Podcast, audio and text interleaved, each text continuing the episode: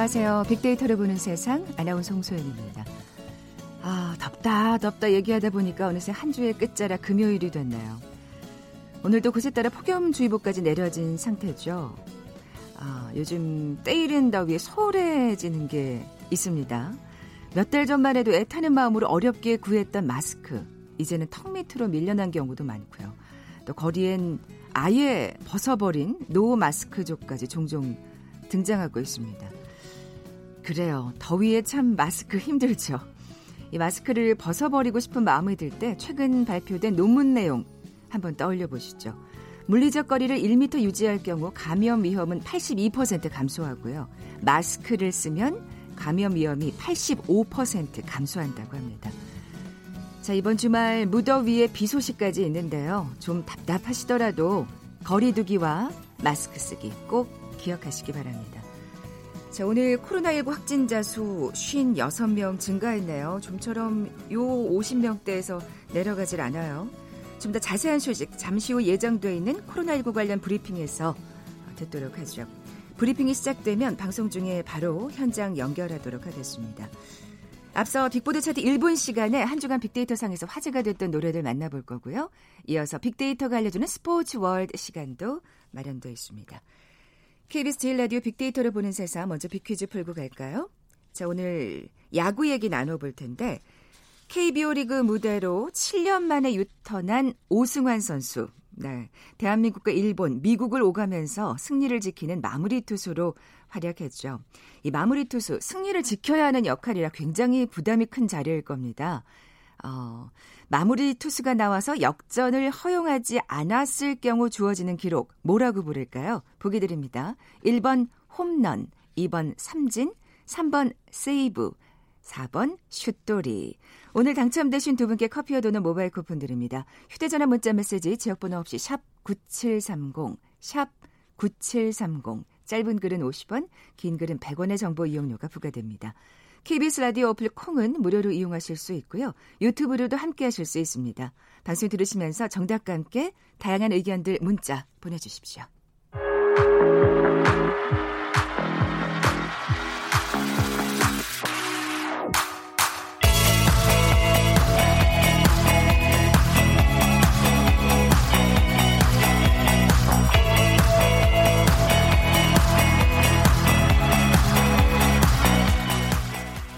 빅보드 차트 1분 다음 수부터 정유라 연구원 나와 계세요. 안녕하세요. 안녕하세요. 이번 주에는 차트에 어떤 특징이 있을까요? 이번 주가 정말 유난히 이르게 찾아온 폭염 때문에 굉장히 더웠습니다. 그래요. 그래서 그런 폭염을 날려줄 수 있는 시원한 노래들이 많이 올라와 음, 있습니다. 기대가 됩니다. 네. 자, 5위부터 차근차근 살펴볼까요? 5위는 엄정화 씨의 페스티벌입니다. 아, 이 노래는 정말 여름에 들어야 제격이죠. 네, 예. 그리고 또 엄정화 씨가 최근에 소셜 미디어 상에 사진을 하나 올렸는데 데뷔 만일이 되었 되었다고 하십니다. 와. 그래서 정말 그 긴 시간, 네. 예.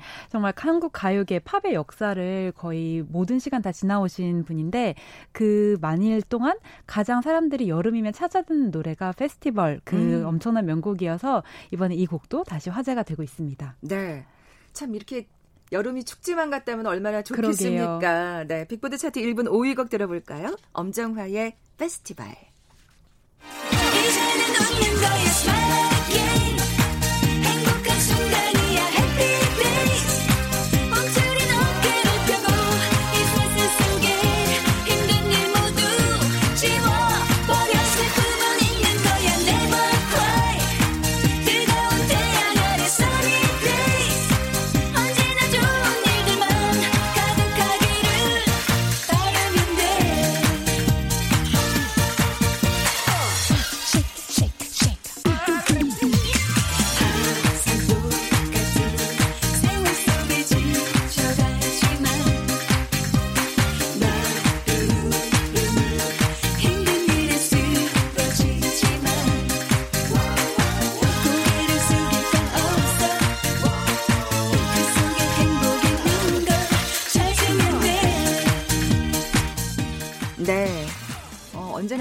은 일들만 가득하기를 네. 바라면 돼. 정말 가사처럼 그대로이길 이번 여름이 바래보고요. 진짜 더위에 지친 마음을 좀 시원하게 해주는 5위 곡 엄정화의 페스티벌이었습니다. 4위로 넘어가 볼까요? 네, 4위 곡은 신효범 씨의 난 널 사랑해입니다. 음.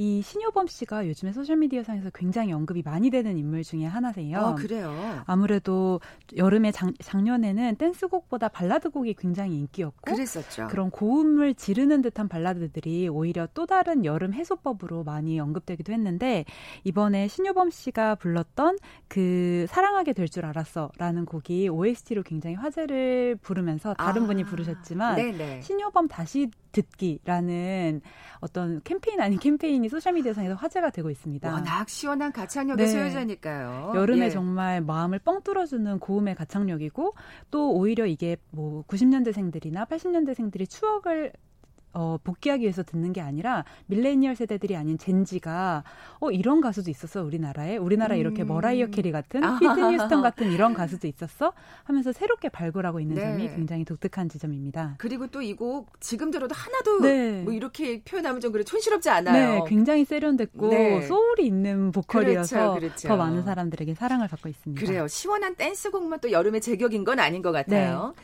자, 빅보드 차트 1분 3위 곡으로 넘어가 볼까요? 3위 곡은 샘 쿡의 A Change Is Gonna Come입니다. 네. 이 곡은 저는 처음 듣는 곡이었는데요. 지금 전 세계적으로 퍼지고 있는 그 Black Lives Matter 운동과 함께 다시 화제를 얻고 있는 노래인데 어. 이 샘 쿡이라는 가수가 1950년대에 You Send Me라는 곡으로 굉장한 인기를 끌었던 흑인 가수라고 하는데 네, 네. 1963년쯤에 그런 루이지애나의 어떤 호텔에서 묵으려고 했는데 호, 흑인은 안 된다라는 거절을 당해서 아, 그때 충격을 정말, 네. 아이고 참 어이가 없네요. 네, 예. 굉장한 충격을 받고 또 같은 해에 마틴 루터 킹이 그 엄청난 유명한 연설인 I Have a Dream을 연설을 해 I Have a Dream 연설을 해서 네. 거기에 감화를 받은 거 플러스 또 밥 딜런의 노래 가사에 큰 영감을 받아서 이런 노래 가사도 쓸 수 있구나 나도 흑인 민권을 위해서 노래 가사를 아. 써야겠다. 라는 취지로 쓴 노래인데요. 그렇게 해서 탄생했군요. 네. 그래서 예. 이 가사를 들어보면 오랜 시간이 걸리겠지만 나는 변화가 찾아올 것을 알아. 그럼 그렇고 말고 라고 믿고 있는 음. 가사가 여전히 오랜 시간이 지난 지금에도 이 변화가 과연 온 것인가? 우리가 이 변화를 그러네요. 오게 하기 위해서 어떻게 해야 하는 것인가? 그런 화두를 던져주면서 굉장히 화제를 끌고 있습니다. 그렇군요. A change is gonna come. 정말 제목 그대로 돼야 할 텐데 네. 말이죠. 그러기 위해서는 우리 모두가 애써야 할 거고요. 네. 자, 빅보드 차트 2위 곡은요? 2위 곡은 자자의 버스 안에서입니다. 이 노래도 역시 시원한 댄스곡이죠. 네, 정말 예. 시원한 댄스곡이고 이 약간 테크노풍이라고 해야 할까요? 이렇게 비트가 빠르게 흔들리는 노래여서 더 재미있는 노래인데 음, 가만히 몸을 둘 수가 네. 없잖아요. 신기한 사실은 23년 만에 자자가 컴백을 한다고 합니다. 아 그래요? 네, 이미 컴백으로 우리 함께라는 곡을 내놓았고 예전에는 4인조 그룹이었는데 2인조 그룹으로 재정비를 해서 돌아왔다고 하는데 그 여전히 노래 방에서 자자의 버스 안에서가 항상 상위권에 랭크될 정도로 네. 많은 사람들이 흥을 부, 도, 도두기 위해서 부르는 노래라고 하는데 그런 성원에 힘입어서 이 노래를 만, 아, 이 새로운 노래를 만들었고 음. 자자의 버스 안에서는 여전히 지금 노래방은 못 가고 있지만 집에서 들으면서 사람들이 여름을 날려버릴 노래로 선정하고 있는 것 같습니다. 또 블루투스 마이크가 있으니까 네. 집에서 부르셔도 되고요. 그리고 또 그 새 노래 우리 네. 함께라는 곡도 한번 꼭 들어봐야겠네요. 네. 하지만 오늘은 빅보드 차트 1분 2위 곡 들어보죠. 자자의 버스 안에서.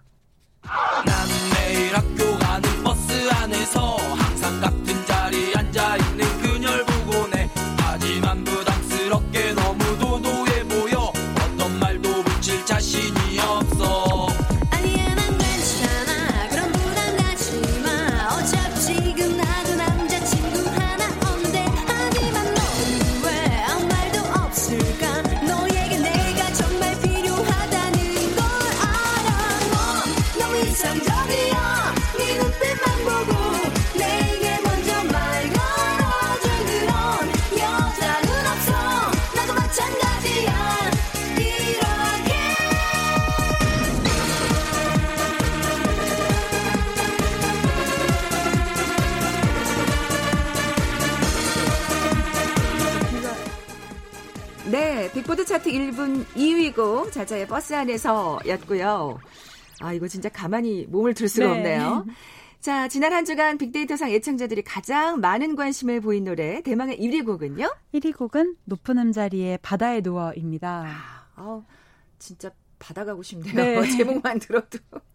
모든 사람들이 지금 다 그 생각을 하고 있으실 것 같습니다. 네. 근데 그래요. 뭐 야외니까 네. 사실은 뭐 마스크 쓰고 좀 해변가를 거닐 수 있지는 않을까. 그 정도는 네. 또그 기대해 보고 네. 있는데 이번 여름에 네. 예. 아무래도 말씀하신 것처럼 어, 지금 해수욕장들이 많이 개장하긴 했는데 사람도 꽤 많이 몰리고 있다고 합니다. 아, 그래요. 그래서 오히려 더 겁이 나서 해수욕장은 맞아요. 못 가겠다라고 생각하시고 집콕 바캉스를 계획하시거나 예측하시는 분들도 많은데 26일에 올 그러니까 6월 26일에 전국의 해수욕장이 아 해수, 7월 1일부터 남해안 해수욕장이 26개 정도 개장을 하고 음. 점차적으로 확대될 예정인데 어, 축제는 올해 없을 예정이라고 해서 그렇겠죠. 바다를 즐기는 또 다른 방법이라던가 어, 1m 간격을 유지하면서 파라솔을 펼친다던가 네, 하는 네, 식으로 그래야죠. 새로운 방식의 바다 즐기기가 어, 계획될 것 같은데요. 꼭 못 가더라도 정말 집에서 이런 시원한 노래들 네, 들으면서 네, 올해는 좀 색다른 방식의 어, 휴가 바캉스를 계획해 보는 것도 좋을 것 같습니다. 네, 베란다에 캠핑 의자 두고 네. 일광욕 즐기시는 분도 많다고 어제 방송에서 얘기했거든요. 맞습니다. 캠핑 의자가 요즘에 많이 팔리는데 아. 그게 야외를 위한 게 아니라 집에서 홈캉스를 즐기기 위해서 많이 뜬다고 하더라고요. 그러니까요. 참 슬기로운 여름 생활, 네. 여름 나기를 많은 분들이 또 이래저래 궁리하시고 고민하시는 네. 것 같아요. 예.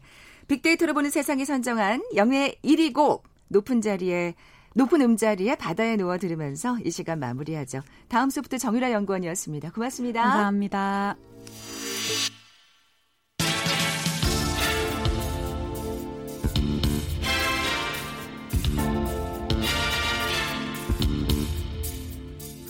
하나의 모습으로 태어나 바다에 누워 예주문 너를 바라다 본다 소리근 햇살에 젖은 파도는 눈물인 듯 씻기와 간다.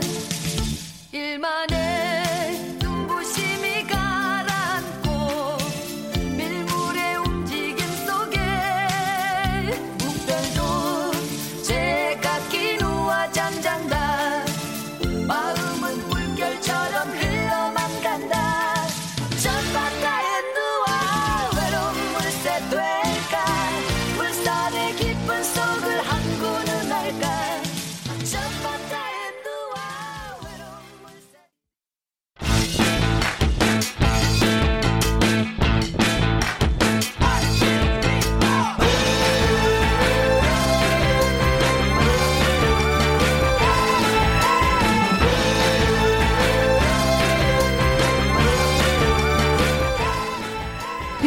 알려주는 스포츠 월드. 오늘은 스페셜하게 준비를 해봤습니다. 왜냐? KBS 스포츠국 스포츠 취재부 부장님이 나오셨거든요. 정충희 기자 나와 계세요. 반갑습니다. 네, 안녕하세요. 반갑습니다. 잘 지내셨어요? 저희를 아유, 버리고 간 뒤에 어떻게 지내셨어요? 어, 버리다니요. 제가 버림받은 버려, 거죠. 어, 무슨 소리야? 우리를 버려놓고서 그렇게 아, 뒤도 안 돌아보고 네. 가셔놓고서. 아주 아, 재밌게 잘 지내고 있습니다. 아, 그러니까 승진하셔가지고 저희가 기쁜 마음으로 보내드렸는데 네. 오늘 또 특별히 와주셔서 예 감사합니다. 아유, 자 감사합니다. 먼저 비퀴즈 내주세요. 네, 오늘 그 프로야구 얘기해 볼 텐데요. 아, 네, 오승환 선수 진행합니다. 더불어 윤태호 중앙사고수습본부 방역총괄반장, 고형우 보건복지부 재정운영 담당관, 이상수 교육부 교육과정정책관이 배석했습니다. 수어 통역이 제공됩니다. 먼저 박능우 1차장이 코로나19 대응 방안 등을 설명하겠습니다.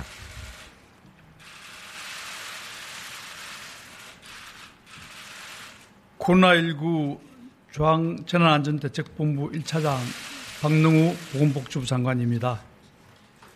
6월 12일 0시 기준 신규 확진 환자는 56명으로 지역사회 확진자는 43, 43명이며 43명이며 이 중 42명이 수도권에서 발생했습니다. 지금까지 발생한 확진 환자는 총 12,003명이며 현재 1,057명의 환자들이 치료를 받고 있습니다. 현재까지 총 사망자는 277명이며 어제 안타깝게도 한 분이 사망하셨습니다. 고인의 맹복을 빌며 유가족분들께 깊은 위로의 말씀을 드립니다. 정부는 오늘 정세균 국무총리 주재로 중대본 회의를 개최하여 수도권 방역 조치 강화 방안을 집중 논의하였습니다. 수도권의 감염 위험도는 계속 증가하고 있습니다.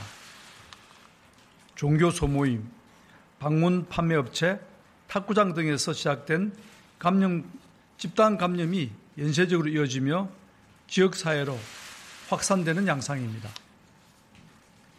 지난 주말 6월 6일까지 2주간의 하루 평균 환자는 39.6명이 발생하였으며 이번 주에도 4, 50명의 환자가 계속 발생하고 있습니다. 5월 29일부터 어제까지 최근 2주간 국내 발생 환자 중 96.4%가 수도권에서 발생하여 환자 발생은 수도권에 집중되는 경향입니다. 특히 집단 발병 사례의 첫 환자가 밝혀졌을 때는 이미 3, 4차 전파가 완료될 만큼 확산 속도도 빠릅니다.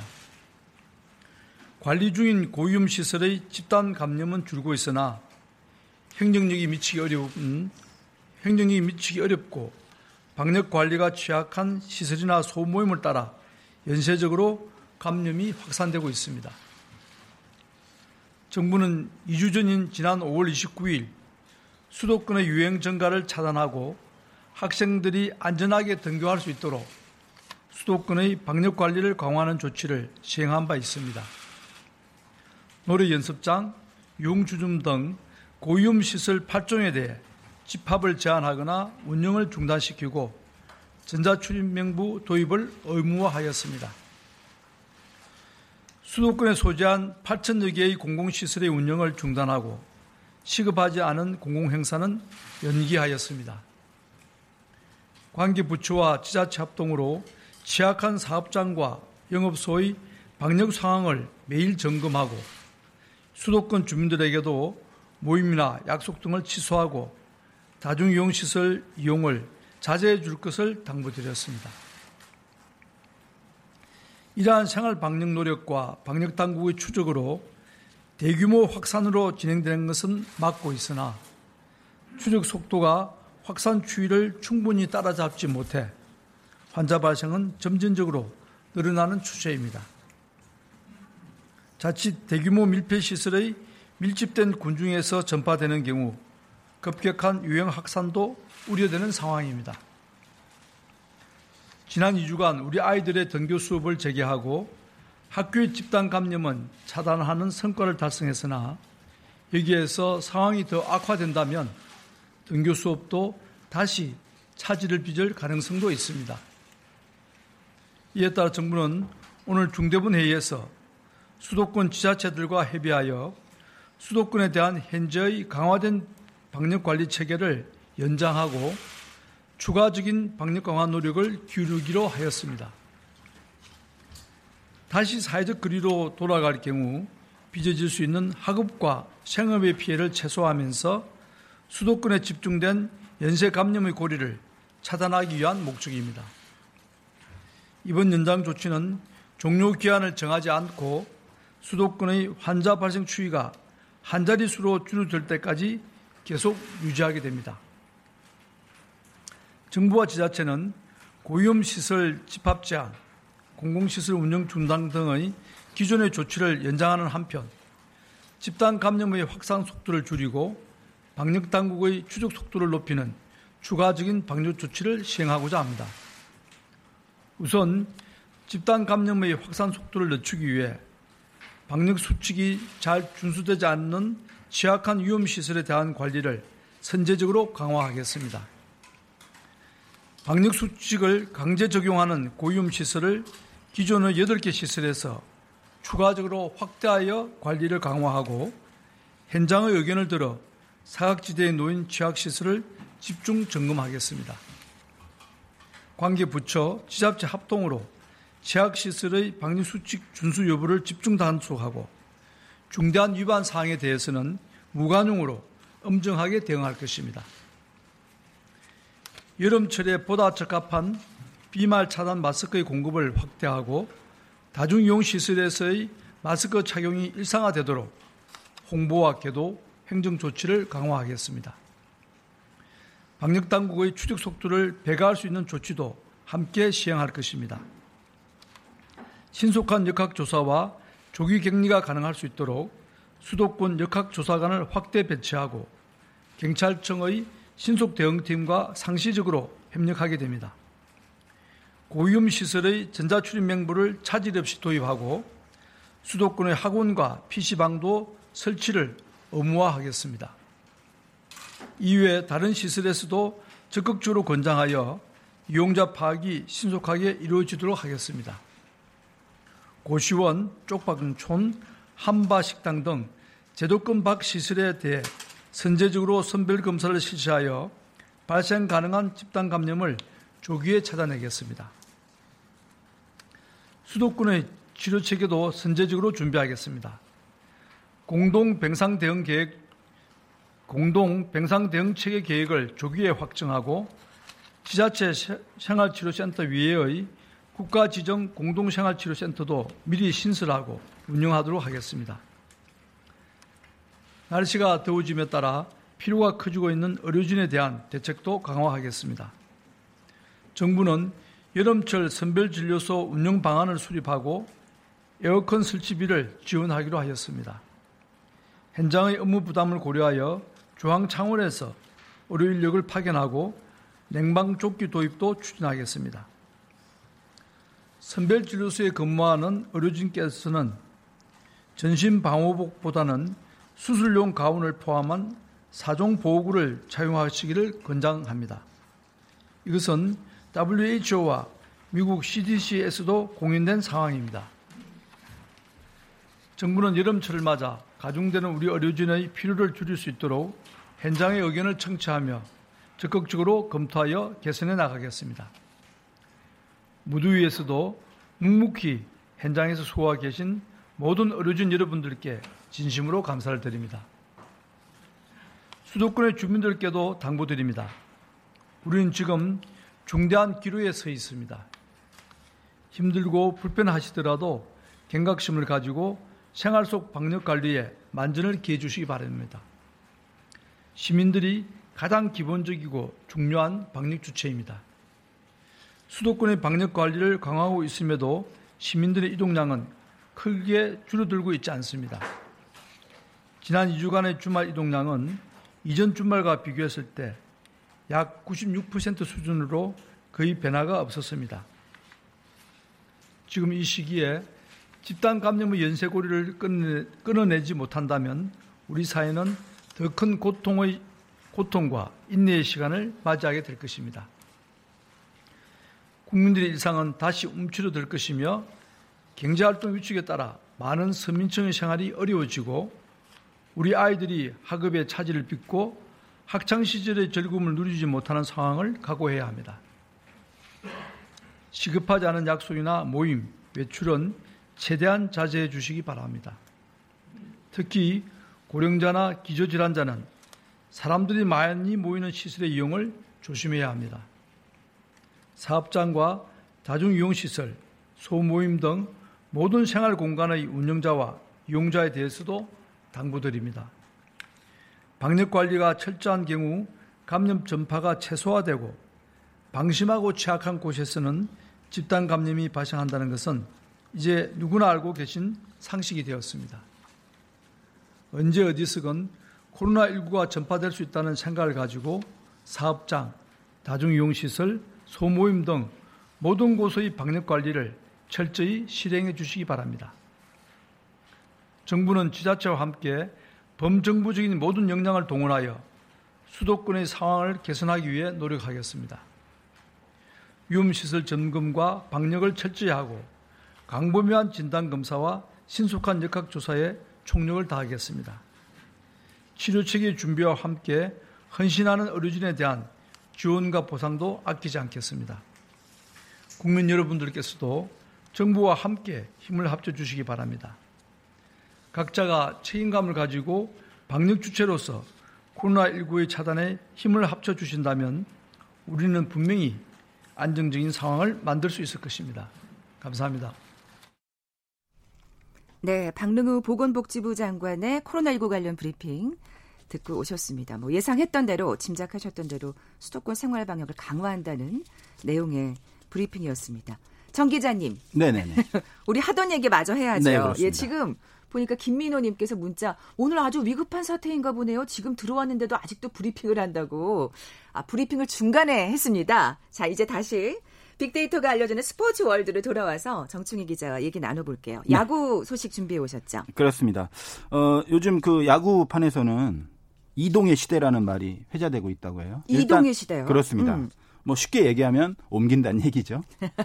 어, 예. 오승환 선수가 일단 그 메이저리그에 왔다가 국내로 복귀했는데 다 아시다시피 그 해외 원정 도박 때문에 어, 징계를 받아서 72경기 출장 정지를 받았었어요. 그랬었죠. 그래서 시즌 초부터 하지 못했고 어, 지난 그 2,442일 만에 6월 9일 날 등판을 했어요. 정말 오랜만에 KBO 리그 무대로 돌아왔는데 얼마나 긴장되고 떨리고 설레고 참 복잡했겠네요. 예. 네.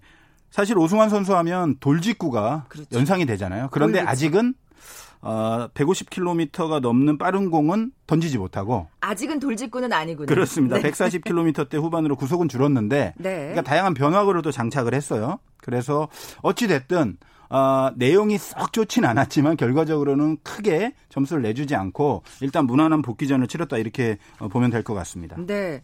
뭐 좀 있으면 또 구속을 회복하지 않을까 기대도 어, 되고요. 보통 투수들이 예. 초반에는 구속이 잘 안 나오고요. 어, 날 기온이 올라갈수록 구속이 좀 높아지거든요. 그래서 아마 그 좀 더 시간을 두고 지켜보면 오승환 선수의 묵직한 직구를 다시 한번 음. 볼수 있을 거라고 전망을 해봅니다. 이동의 시대라고 제목을 정하셨는데 네. 그렇게 국내 복귀한 메이저리그가 또 있을까요? 그렇죠. 뭐 올해는 아니지만 이전에 그 이대호 선수가 2017년에 돌아왔고 그리고 2018년에 김현수 선수 그리고 박병호 선수가 돌아왔는데 다들 아시다시피 뭐 메 이저 리그에서도 나름대로의 인상적인 모습을 보여줬고 음. 국내로 돌아와서도 어마어마한 입지를 지금 그 차지하고 있지 않습니까? 특히 김현수 선수 같은 아유. 경우에는 LG의 지금 상승세를 이끄는 타격의 그렇죠. 핵으로 라모스 선수와 함께 네. 활약을 하고 있고 박병호 선수는 조금 부진해요. 네, 타율이 네. 좀안 좋은데 그래도 어 워낙 무게감이 있기 때문에 4번 방, 타석에 예. 들어서 있는 것만으로도 존재감이 있고 이대호 선수도 사실은 팬들의 비판이 많이 있긴 있어요. 뭐 연봉이 많고 그러다 보니까 하지만